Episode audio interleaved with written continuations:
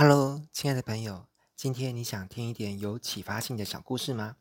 假如想的话，你就让威廉来为你说几个小故事吧。今天我想跟你聊的这些小故事哦，其实故事都不是很长，蛮短的，所以你可以很轻松、很快就可以听完。那这故事的背后呢，可能也没有要传达一些很硬的大道理，可是，嗯，这些小故事带给我的启发。蛮有可能说是我人生当中学过的最重要的一门功课，而且没有之一，这真的一点都不夸张。好，那首先我现在跟你聊聊故事一哦。故事一是发生在我刚出社会那一年。好，那那一年那一年我跑去做保险，有些朋友可能知道，那我做这份业务工作需要很多的人际互动嘛。虽然我本身其实没有那么爱社交、social 这类事情，可是做业务好像不得不如此哦。好，那。要在跟人家互动过程当中，要找机会做一点贡献啊，啊，就对别人有价值啦。然后或者是有的时候要去别人家串串门子嘛。那有一次我听说有一个朋友要搬家，好，那我就自告奋勇说，哎，那我去帮你搬家好了。毕竟窝在家里面，或是待在那个通讯处，好，那个保险都会有一种单位的名字叫通讯处啦。啊。好啦。那这业绩也不会自动就从天上掉下来吧？哈，倒不如说去外面走动走动，然后串串门子，搞不好有机会啊！哈，会不会搬着搬着，然后人家对我觉得，哎，这个威廉挺不错的，要不然给他捧个场，买个保险好了。好了，坦白说，我当时是多少有点这样的小心机啦，哈。那而且也说不定不是不是我朋友，有时候去人家家里面也会刚好遇到朋友的朋友来做客，这可能性也是有的。啊，反正不管了，反正待在家里面就是什么都没有，就总是要出来外面走走动就对了。那我去到朋友的家里面帮忙到一个段落之后，那到了晚餐时间，朋友就说：“哎，要不要一起留下来吃个饭啊？”哦，那我当然当然就说好，对不对？就留下来吃饭有多一些机会互动嘛，好，然后而且就省一餐的饭钱，我就留下来蹭饭了。啊，这时候那个我去帮忙的那个朋友的爸爸，他就是也跟着一起用餐啊，然后我们就聊了起来，然后。呃，以下我就叫他叔叔好了，好，朋友的爸爸叫叔叔，这也蛮合理的。然后说，哎，年轻人，呃，我的我的名字叫光熙啦，哈，他说，哎哎，光光熙啊，你的你在哪里工作啊？好，那我就回答说，呃，那个 报告叔叔，呃，我现在在做保险，哈，在南山人寿，好，当当时我在南山那个做业务嘛。那这位叔叔听了之后就眉头一皱，就继续说，哎，你做保险哦，而且有没有底薪啊？我说呃没有啊，就说就看业绩表现啊，那个业绩做得好，就就有很多奖金可以领啊。那叔叔听完之后就语重心长的说：“哎，年轻人啊，听叔叔衷心的给你个劝告，就是我觉得你们这样年轻人做这种没有底薪的业务工作，我觉得太辛苦了，那压力也太大了。那万一都做不出业绩，那不就要喝西北风？哎，你现在是单身还好呢哦，如果以后你结婚还要养老婆养小孩，那怎么办？”我是觉得，我觉得你长得也一表人才啊，能力也不错，而且好歹也是正修毕业的。你要找一份好工作，应该是不难啦哈。如果你去找一份稳定的工作啊，这样子每个月时间到了就有，就是有一份薪水了哈，可以领，这样不是比较好吗？也比较安心吗？那因为当时我还年纪轻嘛，就就二十多岁吧，刚面对长辈这样子给建议，其实有点不太知道怎么去应对。我当时就只能 默默的低头，一直扒饭吃哈，呃，内心就是觉得食不知味，因为我觉得说，如果我的回答是说，哎，对对对，叔叔你说的可真对哦，就是哎，我真的应该不要做这种业务工作，应该去找个固定工作。那我讲这句话也怎么讲，也不真心啊，这不是我发自内心的想法嘛。我说我只只是为了为了一个伦理，然后就我就屈服了哈，就是不敢跟长辈吐槽。而且我毕竟是做业务工作，业务工作很重要一件就是自信心嘛，啊，信念嘛。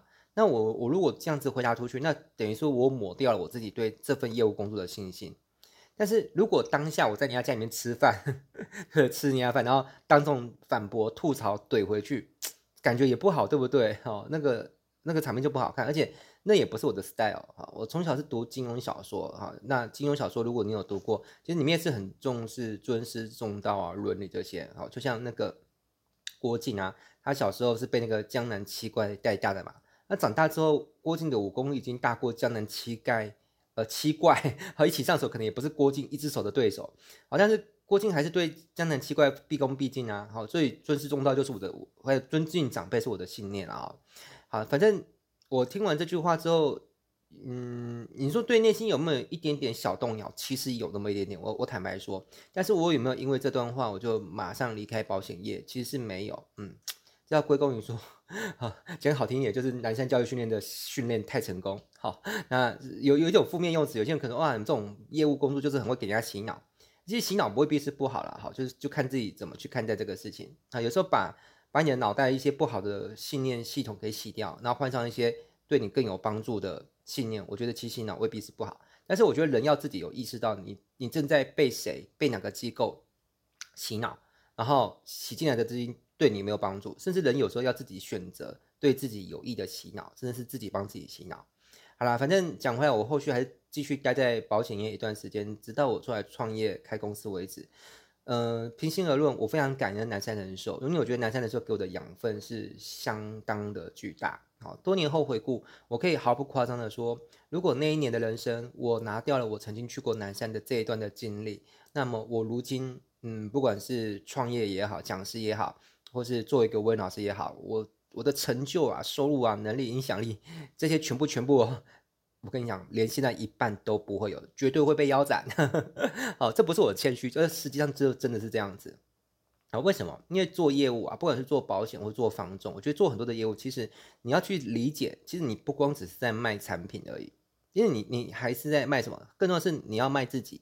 那你要把成把自己成功的卖出去，请问你会不会不断的去优化你自己的各方面？不管是你的外外在穿着打扮。呃，仪容甚至你的品性，因为如果你的品性就是歪歪斜斜的，其实你跟客户接触的时候，客户自然会不信任你，这个是骗不了人的。那你为了把你的产品卖出去，你一定要让自己成为一个更好的人，就是让人家接触你的时候，就对你有信任感嘛。你觉得这个磨练的过程中价值大不大？而且是不是受用一辈子，对不对？哪怕有一天你不做保险了，你不做业务，你你出来开公司，这些东西对你都很有帮助啊。为什么我后来创业的时候，我可以在路边去逛一家店，去里面消费，然后跟那个柜台人员聊几句之后，我就。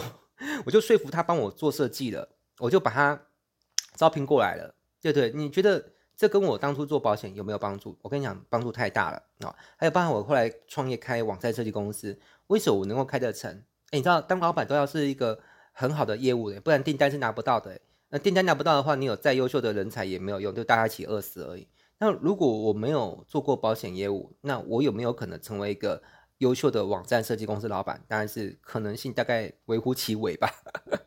好，所以我我说真的，做业务就是呃，不止在卖产品，磨练口才，磨练胆识，磨练说服能力，磨练自信心跟声音表达。好像我早期从来没有人说过我声音好听，甚至我有一次在一个交友网站认识一个女生，出来约会一天之后，她回去居然在自己的那个交友网站板上说，她今天 跟一个男生出来约会，然后那男生的声音怪怪的。哦，所以我以前对自己的声音有点自卑。然后我那时候是为了做保险业务，然后打那个陌生开发电话，然后带着意识去打电话，就是我必须要让我的声音有一定程度的好听，好，就是呃悦耳吧，大概是这样，那人家才会愿意 继续听我说话，才不会马上挂我电话。哎，对啊，打打陌生电话就是这样子啊，所以我我觉得真的是帮助很大了哈。那讲到这边，有些人可能会误会，哎，那温老师你是？呃，南山人寿给你多少的广告代言费吗？你为什么一直在说南山的好话？就我完全没有，我已经离开南山有蛮多年了。好，但是我是就事论事啊，毕竟那个地方就是栽培我嘛。好，那你说，那除了南山之外，有没有别的环境很不错？我跟你说，绝大多数的保险的环境，不管是保险公司或者保险经纪人，我觉得都值得你去历练。好，就不管是呃，像我有帮永达保金做过培训，帮中国人寿做过培训。好，那也不限定是我培训过的公司，我去跟他们互动之后，我觉得他们都很有很好的培训系统，我都鼓励你可以去了解看看。那即便你对保险没有兴趣，我跟你讲，你对保险没兴趣是最最最最不重要的事情。好，我当初绝对也不是为了对保险有兴趣才去做保险的，好，压根子对保险没兴趣。可是我是对自我成长有兴趣。好，我知道保险是一个淬炼人才最好的方法。好，所以如果 你这辈子还没有好好做过业务工作，听到这里你可以。稍微考虑一下哈，要不要考虑一下去做找一份业务工作？我不是要你做业务做一辈子，但是你的人生当中，如果能够好好的全力以赴的，呃，燃烧自己的灵魂去做一年的业务就好。我跟你讲，你的人生真的会有很大的不一样，好不好？好了，那反正，嗯，我我现在回想起来啊，就是当年如果我是听了那位叔叔的话，那我就立刻辞掉业务工作，我跑去当上班族。哎，你知道如今我会变成什么样的人，你知道吗？以以我的自知之明，我是非常的清楚如果当初我的人生剧本是那样走，通往另外一个平行宇宙的话，如今的张光熙，我会变成一个我赚的薪水啊，我的收入大概是连养家活口都有困难啊，因为我的收入要养我自己，养我妈妈，再加一个前妻两个小孩。我如果是一般上班族，我赚的钱要支付这些金额是这完全不可能。呃，不是说上班族不好了，因为上班族你要领到不错的薪水，有些对应的条件嘛，然后可能你要就是学历要不错啊，还是有什么。呃，可能或者是你是联发科啊，或者是台积电的工程师技术，那些都不是我我的资质或我适合走的路线嘛。好，我清楚的明白自己，就是说我我是念正修土木毕业，但是我的土木的能力也 也也弱弱的。好，不是正修土木的老师不好，就是我的属性啊，天赋就不在土木这一块。所以，即便我真的说毕业后去走土木，我大概也不会是个出色的工地主任或是。大概就不会吧，也不可能是什么很厉害的什么土木技师啊、工程师那些，离我太遥远。我当初念土木，我连考钢筋 open book 都可以考零分。好，对，所以人真的要很有自知之明啊。他说，就算我不做土木，我去做一般的上班族，但也有区分呐。就是说我从来没有做过业务，就直接当上班族，这个我也做过。跟我做过业务之后再去当上班族，这是完全不同版本的人生哦。我觉得，如果人生从来没有做过业务，就一路当上班族，我大概现在可能薪水连有没有到五万都很问号。好啦，那 五万是完全不够我养家，因为我每个月不要说花自己的钱，我光是花在要支出，就是抚养家人的费用，大概就就大过这个数字了哈。那反正有历练过业务工作的我，后来就有了创业的资本，有了创业的资经历之后，其实现在如果有一天我我愿意又回去某个职场去上班当个专业经理人，我估计条件不会很差了哈，因为。呃，像很久很久前，好些年前，我去入资企业上班，当时我薪水也有八万五吧。那你说我会不会从来没当过业务，直接就是一路当上班族，当到薪水八万五？呃，我来看是不可能啊。为什么？因为我当时能够有有八万五，但是八万五也没有很了不起啊。就是那个大前提也是因为我创业过，我很了解网络嘛。那我创业能够成功，也是因为我有做过业务嘛。所以这是一环扣一环，了了解嘛？哈，所以拿掉那个环节，对后续影响是很大的。所以以我的属性来说，会产生的剧本，其实每个人属性都不一样。好，我不是说今天，呃，换做是另外一个人，没有去当业务就一定怎么样。好，比如说你说像马云或是那个比尔盖茨，好了，这不好说，因为其实其实他们也也算是业务啊。好，就如果你去更深入去挖爬，其实比尔盖茨他也很会卖软体，他也是因为业务工作很厉害，只是差别他没有真的去做过什么传统定义的业务工作，做过一段时间这样子吧。好，反正我觉得人生有个很重要的功课，就是要有自知之明啊，不能人云亦云，就是人家说什么，然后你的内心就动摇了。好，呃，不管是你再信任、你再爱，甚至是你的家人，他跟你说什么话，你也不要因此就嗯，就就全盘就听进去，就当参考就好。好，那我现在讲故事之二哦，就是很久很久以前，当时我刚开始出来讲课哦，我当时收费超便宜，你知道，我当时一个下午的课哦，只要收五百块。现在回想起来很不可思议，因为跟我这跟我现在收费标准差已经呃好几十倍啊，所以听起来有点励志，对不对？啊，看讲师这个工作真的不错，好，做得好的话，几年或是十几年之后，你的那个行情可以成长可能十几倍，哈，嗯，考虑一下吧，来来来当讲师，好，好，那嗯、我的我的一个朋友啊，介绍我认识了某个商场的前辈，那某一天呢，那个前辈邀我去他家里面做客吃饭。那我就开开心心的去啦，然后我就抱着一个就是晚辈跟前辈求教的心态去跟他碰面。那当时去到他家吃饭的时候，觉得哇，这就是人生所谓的人生胜利组吧，就是大概就这样吧，就是豪豪宅豪车都有了，然后他的太太也是长得嗯还算不错看了，还算不错，还这样比较比较中中肯。有没有小孩？我有点忘记了，好，好像有吧，我不太确定。反正就是一般男人基本的梦想，他大概都实现了吧。那男人的浪漫不就是有车有房，然后有有老婆，好，然后都是都是一些嗯，还还还不错的配置，好，大概是这样。好了，那吃完饭后的隔几天啊，就是因为我会认识这位大哥，是一个朋友介绍我认识的嘛。那这个中间人呢，他后来私底下跟我聊一些话，他说呢，这位这位大哥。啊，然后他见了我之后呢，他然后他说他知道我现在有出来讲课嘛，他觉得不太妥当啊，他觉得我威廉还太年轻啊，这资历不还不够，这么年轻出来讲课有点太高调了哈，建议先不要这么做啊，先韬光养晦，多积累一些知识啊、技能啊、实战经验啊，然后之后再来讲课啊，也许五年、十年后，呃，比较成熟了，嗯，到位了，好好因缘具足了再出来讲课，那这样对自己啊，或者对未来来上课人都比较好，比较不会误人子弟啊。哈，那我听了这番话转达的话，哈，虽然那个大哥不是当面跟我讲，是透过别人转达，那我内心陷入困惑，难道现在的我真的太年轻吗？真的太嫩了吗？就像那个赌神的经典对白，就是年轻人就是年轻人，好，还不适合出来讲课吗？我那时候好像好像还不也还不到三十吧，真的有资格出来教人家怎么成功吗？嗯好啦，反正我你你要知道，因为说这番话的还不是一般人哦，哦，不是那种邻居路人甲，也不是屌丝，是一个已经在我眼里面已经起码是比我更成功一个几个楼层的人啊、就是我思考结果，就是说这个大哥虽然很成功，但那是他在他那个领域啊，在那个路路线所获得的成功啊，你了解吗？就是他可能是一个在大公司，然后可能是金融公司，然后可能就是做人就是不要当突出的钉子，好，然后就是积累知识，好，类似像这样。啊，保守一点，但我又不是那样子，对不对？所以我觉得，既然就是嗯，领域不同，发展的目标也不同，那我遵循他的路线发展。其实，嗯，而而且重点是他可能有很漂亮的学历或什么的，我也不是那样子嘛，或是他的资质属性也不是我的属性啊。比如说他是火属性查克拉，我是风属性查克拉，那我去练喷火之术干嘛？对不对？好，所以，但我就是随便举例了哈。那所以我觉得。按照我按自己对自己了解，我觉得眼前如果不现在出来讲课，我可能一辈子就这样子被埋没掉。好，那我我是很真的感谢了啊，当然绝对不是感谢当初介绍的，也不是蒋少宁那位大哥，我感谢谁？我感谢我自己。好，为什么？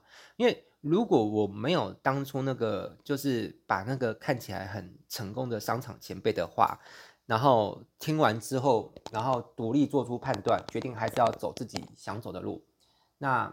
如果我没有这样子的话，而是我当时听完之后我就被动摇了，觉得自己啊，我真的是不够格，我还是乖乖的，呃，多 多吃点草啊，然后呢，多多累积知识，然后以后再出来开课。我我说真的，你们不会看到现在的我，你们不会看到现在，但我不是说现在就了不起了，但我的确的确有点影响力跟知名度，对不对？的的确有很多人成为我学生，所以我要跟你讲说，是真的要等到很厉害才能出来讲课嘛？我不能说一定不对啦，我也不是说。你很烂，你就就可以出来讲课，也没有哦。我是说，呃，这不是唯一的道路啊、哦，也不是适合所有的道路。那以我对我自己的了解就是说我就是适合那种不要等我很厉害我才讲课，因为等到什么时候啊？不知道哎，也许搞不好永远没有那一天哎。你你懂吗？因为成功的过程中需要一些奖赏，需要一些兴奋感跟鼓励。所以像我这种人就适合怎么样的路线？就是我还没有到很厉害，我只是有一点点厉害，起码我赢过人群中呃可能百分之八十的人，可以了啦，我就。